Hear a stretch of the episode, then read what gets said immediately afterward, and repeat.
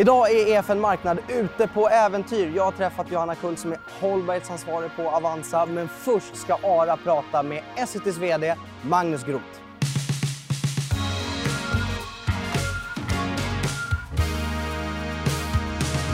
Ja, och nu sitter jag här med dagens första gäst, Magnus Groth, vd på Essity. Varmt välkommen. Tack så mycket. För några år sedan så knoppades ni av från SCA. Hur har det varit under de åren?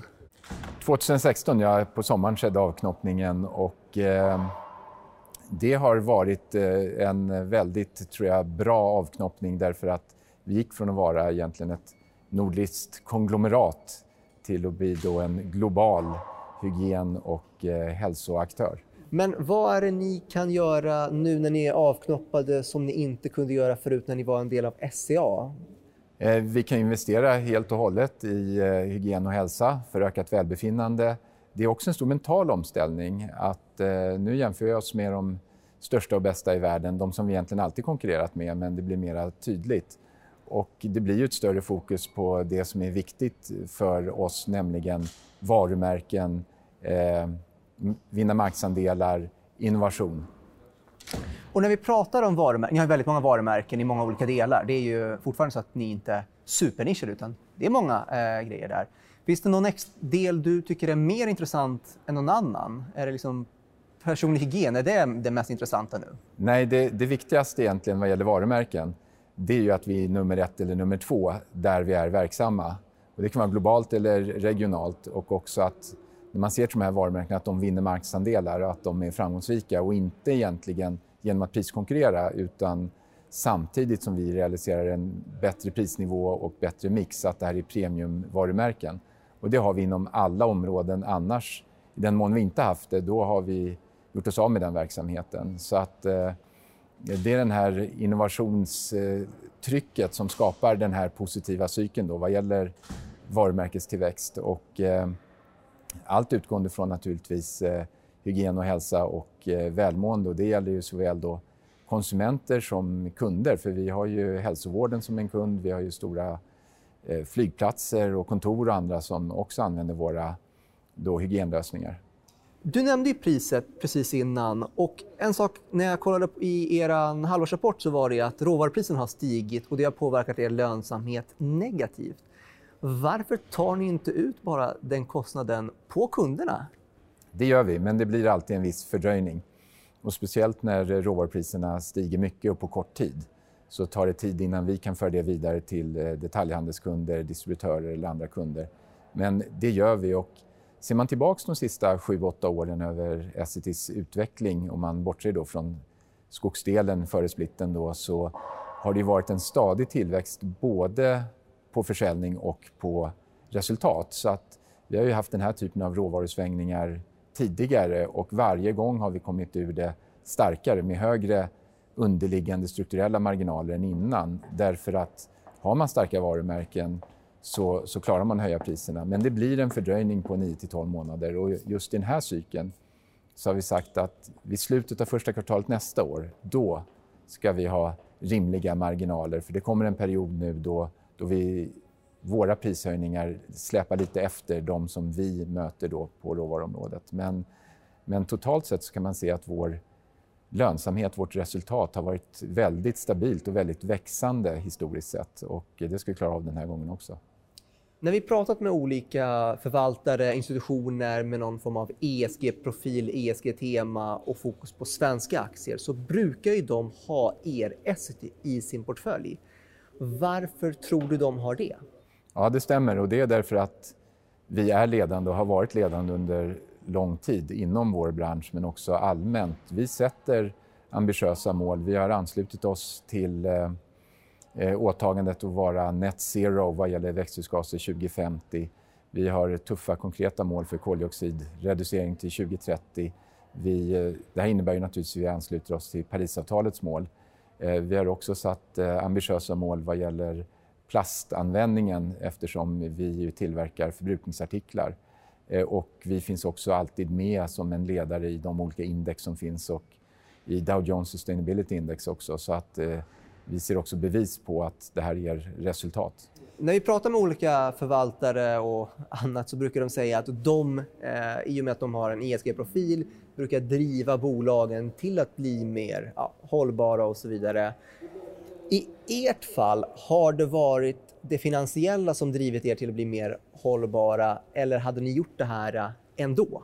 Det här är en viktig del av våra värderingar och kulturen sedan många år tillbaka. Och jag har arbetat 10 år nu på Essity, SCA, och det här fanns med från början. Och jag tror att den allra viktigaste delen är att det här är väldigt viktigt för unga som ser sig om efter attraktiva arbetsgivare.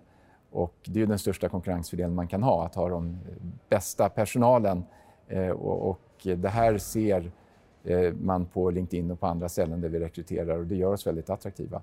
Och i ökande utsträckning nu också genom pandemin så är våra konsumenter och kunder villiga att betala för starka hållbarhetskriterier på våra produkter och lösningar. Och det gäller både business to business och konsumentkunder.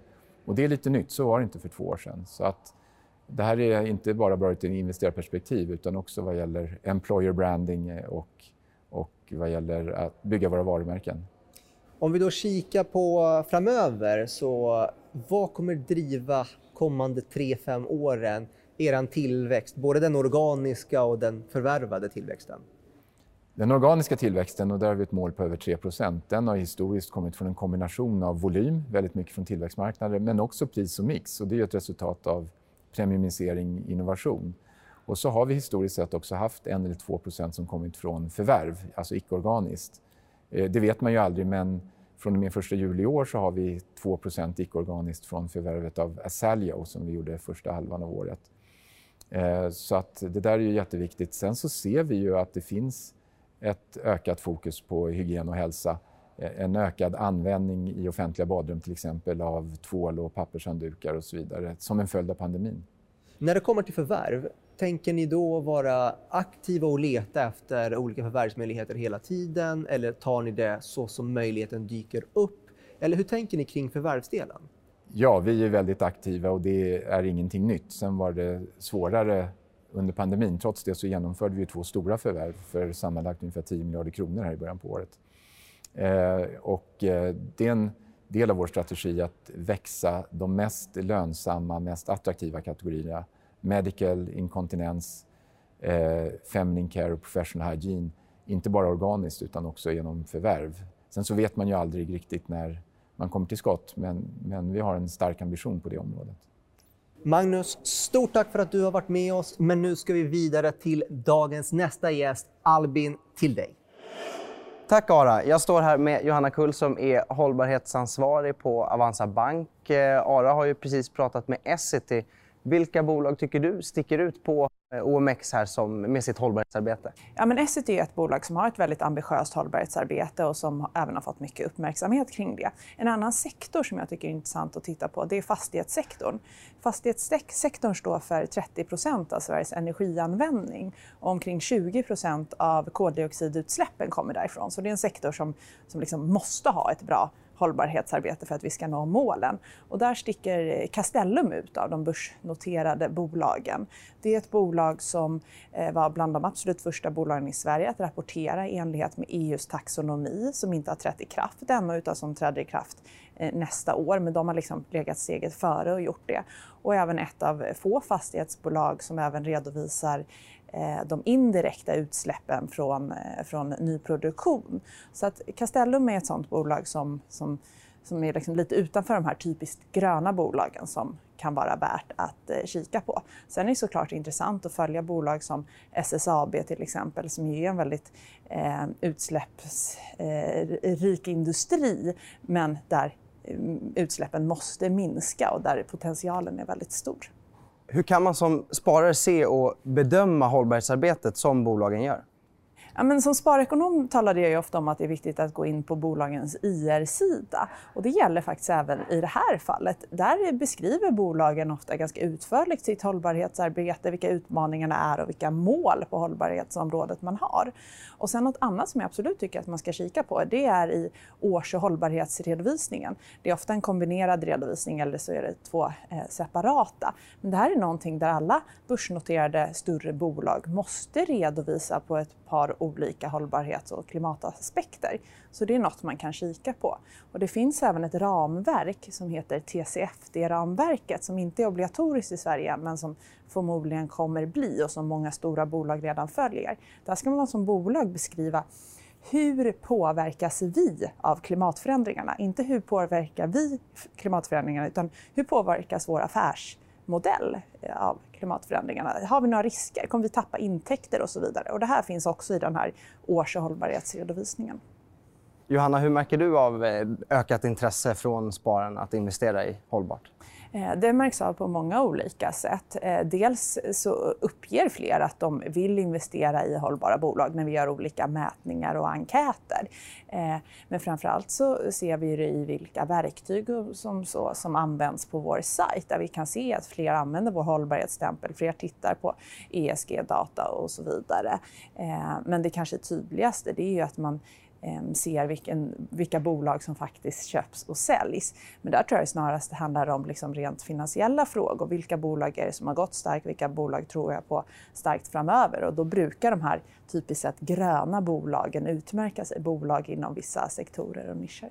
Och vad vill du säga till dem som tycker att ja, men det här med hållbarhet, varför är det viktigt? Det viktiga är ju för bolagen att tjäna pengar och skapa avkastning. Vad vill du säga till dem? Jag tror att alla som investerar i aktier vill ju att det ska ge en bra avkastning och att man ska tjäna pengar. Och det är absolut ingen motsättning mot att ta in hållbarhetsaspekter i sina beslut. Jag tror snarare att det är en förutsättning om man är långsiktig. Att man då också investerar i bolag som har en hållbar affärsmodell. Så att kika på det här som jag pratade om, TCFD-ramverket där man ska rapportera i sin års- och hållbarhetsredovisning på hur man som bolag påverkas av klimatförändringarna. Kommer vi tappa intäkter? Alltså det är så konkret man ska redovisa. Och då hajar man ju att det här med hållbarhet är ingen moralisk, det är ingen moralkaka utan det är en högst finansiell fråga som alla andra finansiella frågor. Tack så mycket Johanna Kull. Tack!